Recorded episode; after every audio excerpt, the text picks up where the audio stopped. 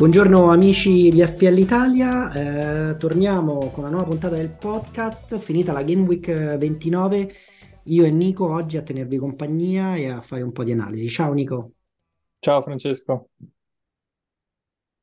E, ehm, allora, eh, nell'approfondimento di oggi, in questa diciamo pillola che si accompagna al formato del bar del giovedì, eh, vogliamo parlarvi di due squadre, una forse eh, diciamo piuttosto nota, ehm, e fare analisi eh, di una squadra piuttosto nota, specific- nota specificamente il Manchester City, eh, di cui si occuperà Nico a breve, e poi fare un'analisi su una squadra assolutamente nota, ma forse eh, meno battuta, meno popolare, che per noi merita un po' di attenzione in questa fase finale del campionato. E mi riferisco al Crystal Palace del, della rinnovata stagione d'amore with Hodgson. esatto. E, ehm, esatto, allora eh, come al solito l'approccio sarà un po' misto, uh, vediamo Nico cosa ha preparato, io mi occuperò di un'analisi forse comparativa Oxon-Oxon più che Oxon eh, Vieira. Eh, Nico, tu che cosa hai per noi sul City e perché il City? Potrebbe sembrare una scelta controintuitiva perché sappiamo tutto del City, però... Sì, il City, tra virgolette, eh, esatto, sappiamo già tutto, eh, però visto che eh, le squadre si sono piano piano svuotate di asset del City e è stata annunciata eh, qualche settimana fa la double game week del City in game week 34, eh, molto buona sulla carta perché il City affronterà Fulham e West Ham, si sta iniziando a pensare eh, come riprendere gli asset del City e se ha senso, perché appunto il calendario sembra buono, però ci sono due, ci sono due però, diciamo. Il primo è che fanno il blank in Game Week 32 e appunto il secondo è, il blank, è la Double Game Week in 34 eh, e in tutto ciò c'è la Champions, quindi c'è il doppio turno eh, di Champions contro il Bayern Monaco che sarà ovviamente una priorità per il City. Quindi scelta del City per analizzare un pochettino uh, le ultime partite, l'ultima fase del City e capire se ha senso investire subito forte su di loro ed eventualmente quali asset, perché come detto, Double Game Week 34 penso che chi voglia recuperare un po' di posizioni voglia certo attaccarle, quindi, quindi avere non solo Holland, ma probabilmente due o tre asset. Ottimo, e poi City che ha dato un po' di mal di testa, no? Nella Game Week 29, con questo Haaland presente. Esatto. Molti hanno quindi... addirittura rischiato di eh, vendendo Holland e, e, e ha ripagato. Devo dire di sì, io sono uno di quelli e per adesso sono piuttosto felice e spero che gli altri che hanno venduto Holland hanno pensato come me eh, e come molti altri ovviamente di avere un piano di rientro per lui perché insomma comunque non si vogliono passare le prossime nove giornate di campionato nervosi senza no, esatto. esatto. Ok, quindi una scelta molto strategica, la tua, la mia un po' più di carattere tattico. Dai, parlaci de- di questo City. Allora, sì, il City viene dalla vittoria con Liverpool 4-1, in cui hanno dominato, 2.33 eh, expected goals, anzi 2.96, scusate, contro gli 0.33 del Liverpool. Quindi è già tanto che abbia fatto un gol con Salah. Eh, invece, invece il City ha dominato, non c'era Holland, quindi eh, questa è la notizia. Ha giocato Alvarez e ha giocato anche molto bene. Eh, quindi un City, diciamo che è ripartito dopo la sosta, sembra in forma. Eh, in termini di expected goals involvement, spicca De Bruyne con 1.47, molto bene anche Grealish con 1.11 eh, e Alvarez con 0.90. Un pelo sotto, ma ancora rimarchevole Gundogan con 0.54. E, ehm, quindi su questa partita, diciamo, Uh, questi sono i giocatori che sono stati più pericolosi, che hanno portato anche bonus perché 4 gol divisi tra, tra loro.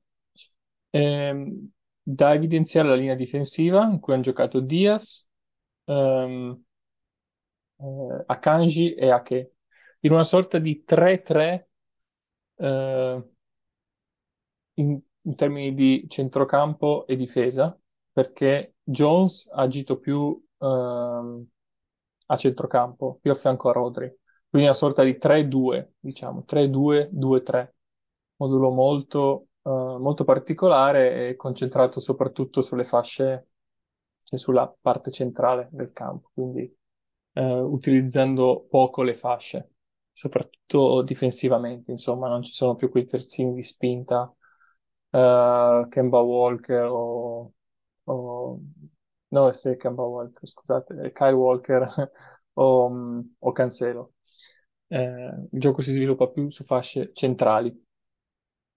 Ehm, questa quindi la vittoria col City, col Liverpool, scusate.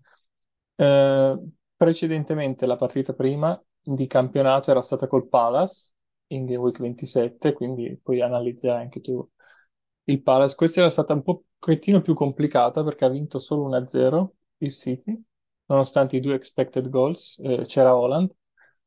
E, ehm, c'era anche Foden, che invece ha saltato l'ultima per infortunio. E qui eh, la linea difensiva era la stessa, eh, però molto più concentrati eh, gli expected goals involvement su Holland. Eh, molto su di lui, 1.25 e successivamente eh, da rimarcare Rodri con 0,32 e Ake Grealish con 0,03 e 0,28, quindi poca roba. Però Grealish rimane insomma tra i giocatori più, più coinvolti offensivamente. E, e, questo mi porta un po' a parlare dei giocatori un po' più interessanti eh, del City, perché al di là di Holland, che conosciamo tutti, al di là di, di De Bruyne, che anche lui è una certezza, c'è tutta una serie di giocatori nella fascia mediocre che ovviamente conosciamo, la fascia mediocre di prezzo intendo, che ovviamente conosciamo, però potrebbe eh, farci fare un ottimo salto se eh, azzeccato. In particolare Nico, mi riferisco, di me. scusami Nico, l'inter- l'interruzione. Ecco, questa forse è una chiave che magari riesci a dare a me e anche a chi ci ascolta. In virtù di quel passaggio che hai fatto sulla blank seguita da una doppia 32-34, se non erro, Ehm, in linea massima questo porterà ad avere asset del City in panchina, inutilizzati per la 32, giusto? Ora, riesci a fare un passaggio per capire, insomma, quanto conviene anche, no? Adesso avere un Haaland completamente fermo per una giornata e magari Haaland sì perché Haaland, però quanti asset del City possono essere salutari? Io sono sicuro che adesso nella fase nella fascia media stai, di cui stavi per parlare ci saranno diversi nomi, ma come ci consigli di muoverci no? per non avere troppi asset sovraccarica, una panchina sovraccarica che se poi hai un problema non, non riesci ad arrivare a 11 uomini?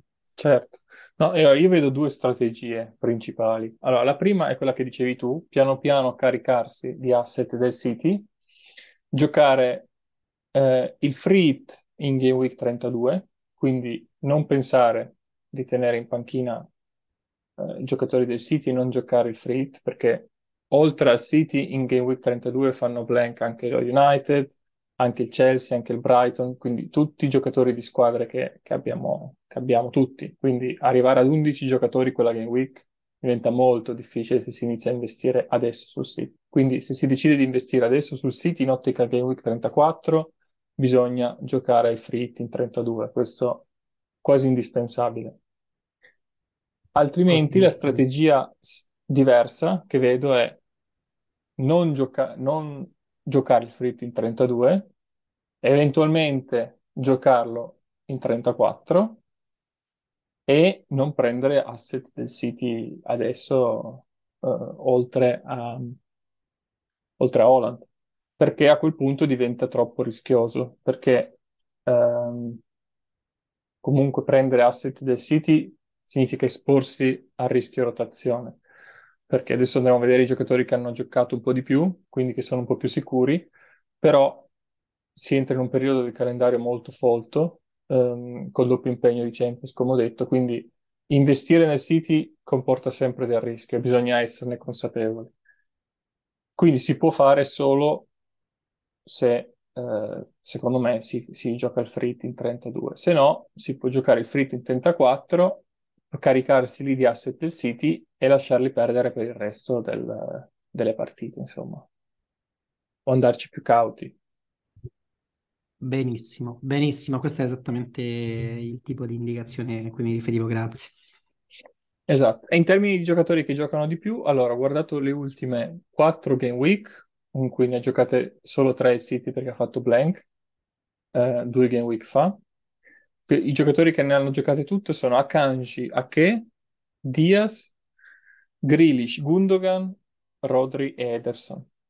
Quindi al di là della linea del pacchetto difensivo, incluso Ederson, che è comunque molto interessante perché eh, la Double Game Week 34 ci saranno Fulham e West Ham, quindi molte ottime probabilità di clean sheet, ma anche la prossima ci sarà il Southampton e in generale il calendario è agevole, a parte una partita con l'Arsenal in Game Week 33, quindi probabilità di clean sheet ci sono tante, ce ne sono. Uh, mi soffermerei su Grealish e Gundogan, perché sono due giocatori che stanno trovando continuità di impiego. Ormai Grealish è titolare da, da moltissime game week in Premier. Non sempre ritorna bonus, però chiaro che per chi vuole rischiare è un nome molto appetibile, perché sta trovando continuità di impiego, perché comunque molto coinvolto, inevitabilmente, essendo il City una squadra comunque offensiva e quindi secondo me è un nome molto interessante. È chiaro che, come detto, sia lui che Gundogan mi aspetto ruoteranno prima o poi, ma quello è un rischio che, che c'è sempre. L'unico per evitare questo rischio è prendere Ederson in porta, che teoricamente non dovrebbe, non dovrebbe mai ruotare, però è una strategia un po' più conservativa. Certo. Nico, un'ultima domanda. eh, in realtà tu hai nominato Grealish, a me Grealish è piaciuto molto nell'ultima uscita, ehm, è stato veramente determinante, inarrestabile, quindi era nel mio radar.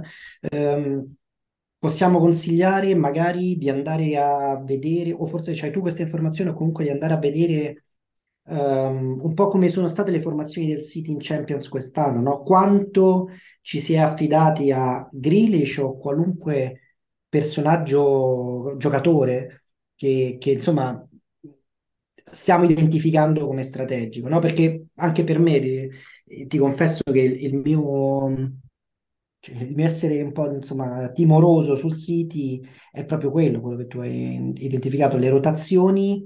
In parte è la solita impre- imprevedibilità di Pep, ma in parte è, ehm, è proprio insomma prendere un asset, fare una strategia e andare blank. Quindi, secondo te potrebbe essere un buon approccio quello di andare a guardare le formazioni Champions eh, No, beh, assolutamente. Sì, sì.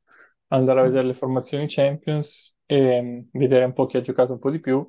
E se non si vuole rischiare subito, prendendo asset del City subito questa giornata, comunque la Champions è già la prossimo turno infrasettimanale, quindi teoricamente, perché poi con Pep non si sa mai, teoricamente vedendo chi gioca questo weekend, vedendo chi gioca in Champions, si può già dedurre chi dovrebbe giocare eh, la game week dopo, chi ha più probabilità, diciamo così. Poi con Guardiola eh, sappiamo che molto spesso non c'è un criterio, una linea, diciamo. Pep Roulette, anzi, l'anno prossimo dovremo avere per il podcast un jingle sulla Pep Roulette quando eh. scatta. Esatto. Va bene. Questo è quanto per il City. Ci vuoi parlare tu un po' del, del Palace?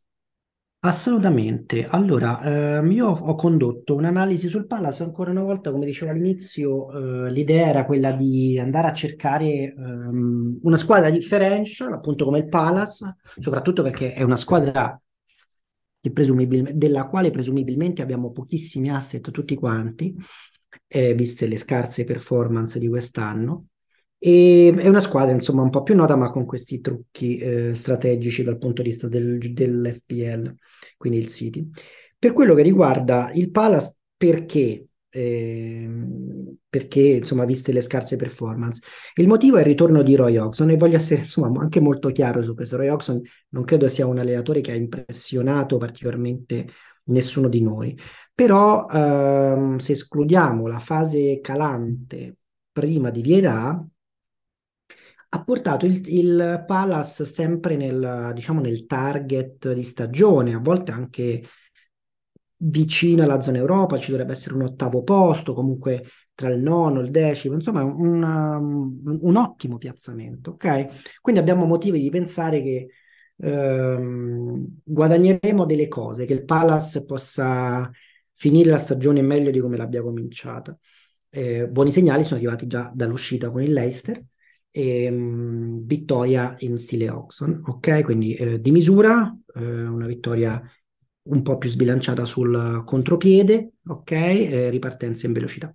Allora, cosa ho fatto? Uh, sono andato a fare delle considerazioni di massima basate sulle analisi tattiche dello scorso anno, la stagione 21-22, e, ehm, il Palace, diciamo, di quest'anno, considerando che il Palace di quest'anno è stato prevalentemente dei Ra.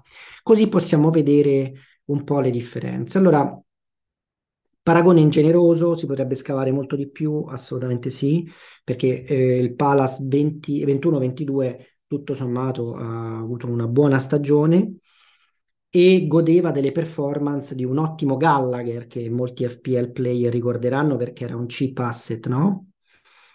Ehm, credo intorno alla metà di stagione, alla prima metà della stagione, a un certo punto ce ne innamorammo tutti di questo giocatore che poi è finito al Chelsea e credo francamente un po' scomparso. E, ehm, quindi sicuramente non è un paragone perfetto, però insomma ci può dare del, degli elementi per pensare che magari quel Palace di Oxon possa essere um, insomma valido, ok? Eh, possa essere ancora un Palace performante. E, um, allora, Nico, in qualche momento chiedimi pure qualcosa o... o... Sì, sì, no, no, sto, sto ascoltando. Come, come hai visto all'inizio? Cioè, pr- prime differenze macroscopiche... Eh... Prime differenze, bravissime, la produttività. Okay. Cioè, il Palace eh, dello scorso anno eh, è riuscito a um, portare una serie di gol, un numero totale di gol 50 eh, a fine stagione, eh, con un protagonista assoluto, il solito Zaha, ok? E, um, adesso siamo a una parte molto inoltrata della stagione e parliamo di 22 gol. Ok, quindi siamo a meno della metà, ok, dei gol dello, dello scorso anno. Veramente Quindi, notevole in negativo questo numero. È veramente negativo, ma poi anche perché noi avevamo questo Gallagher a 8 uh, gol, e, um, che è diciamo il secondo piazzato dopo Zaha, e Zaha a 14 gol.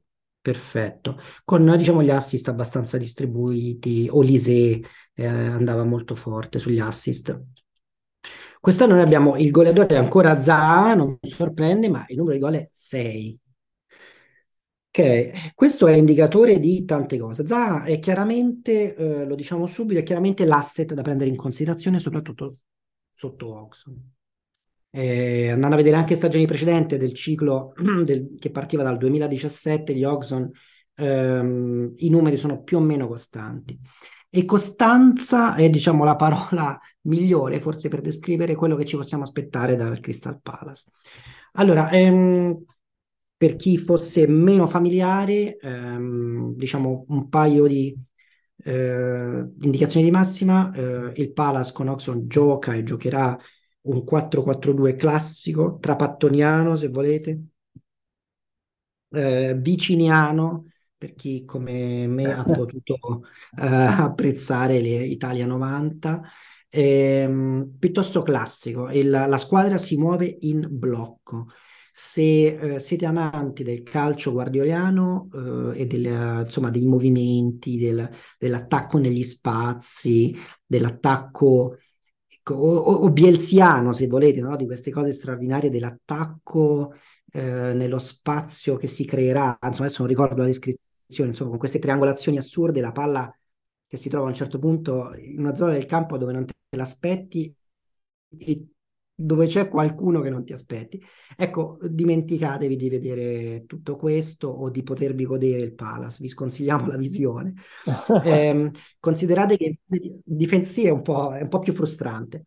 Eh, per gli amanti invece di quel mondo, forse nostalgici di quel mondo e di quel calcio 4-4-2 che negli anni 80 anche, e 90 ci ha dato tante soddisfazioni in Italia, ehm, forse Oxon può dare anche, insomma, creare questo senso di nostalgia. Scherzi a parte, ehm, dobbiamo pensare a un modulo in cui la squadra si muove in blocco, è prevedibilissima, ma allo stesso tempo solidissima. Ehm, quando Quindi meno una... gol ci si può aspettare che subiscano. È bravissimo, bravissimo, bravissimo. Eh, il potenziale offensivo è limitato, ma il potenziale difensivo è altissimo. Questo perché eh, dovete pensare che ehm, indipendentemente da chi ci sia in porta, eh, la squadra gioca con un'indicazione chiarissima e visibilissima a video eh, di otto uomini dietro la palla in fase difensiva. E, e, i due uomini normalmente sono Za, Ayew o Eduard, il secondo attaccante, che sono piantati proprio in posizione tipica da 4-4-2, eh, quindi relativamente vicini in zone centrali. Ogni tanto quello che vediamo è una esternalizzazione soprattutto di Za per creare spazi, scusate, soprattutto di Eduard, del, del compagno di Za, per creare spazio a Za, che è un giocatore non solo dalle ottime qualità tecniche per l'uno contro uno, ma anche insomma, la velocità eh, incredibile. E, ehm, mh, si muove, come dicevo, comunità, soffre particolarmente in fase difensiva o di ripartenza dai movimenti delle squadre guardiolane, movimenti tra le linee o movimenti ehm, anche imprevedibili. Ne soffre, riesce a contenere perché appunto la stabilità della formazione e una marcatura a zona piuttosto rigida consente diciamo di limitare i danni. Eh, quindi o, o, o evita diciamo che ci sono grossi squilibri nella formazione. Per lo stesso motivo, contro squadre eh, particolarmente creative in fase difensiva, che ne so, pensiamo a Conte con questi 3-5-2, con questi esterni che viaggiano molto e le difese a tre che sono un po' più contenute, lasciano spazi. Ecco, in quegli spazi là eh, un sistema di Oxon può trovare ottime opportunità per uh, il loro famoso. Quindi molto difesa, difesa e contropiede, diciamo. C'è molto, sì, quello è chiaramente l'approccio. Cioè, contenimento innanzitutto, potremmo riassumere innanzitutto, con innanzitutto non prenderle.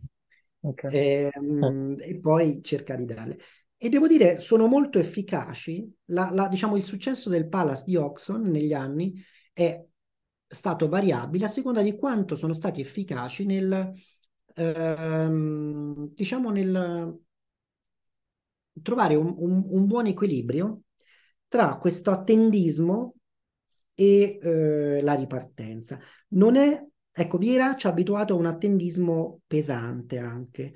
E, ehm, credo che Oxon, quello di Oxon sia un attendismo molto più organizzato e, mh, sicuramente sono buoni dietro la palla, ma non, non, non, è che non esista alcun pressing o non esistano alcune, alcun movimento, è semplicemente un, un gioco piuttosto prevedibile.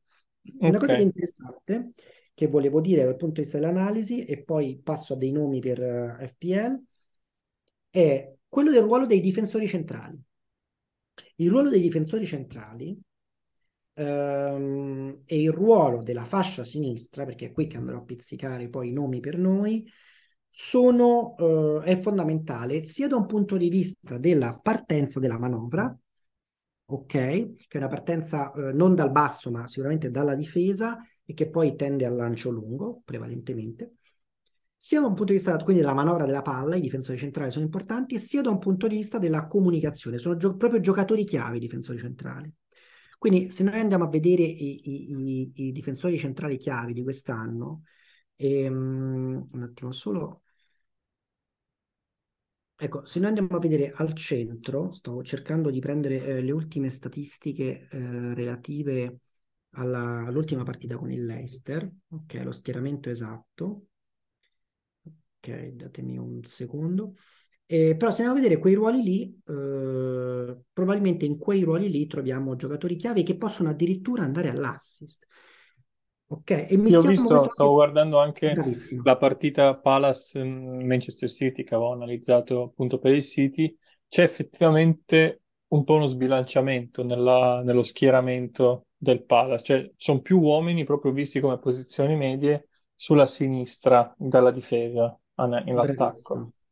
Bravissimo, infatti è sulla sinistra che andrò a prendere i nomi, e quindi che sono anche prevedibili per chi ci ascolta e, e, e conosce bene FPL, eh, probabilmente alcuni nomi già verranno in mente.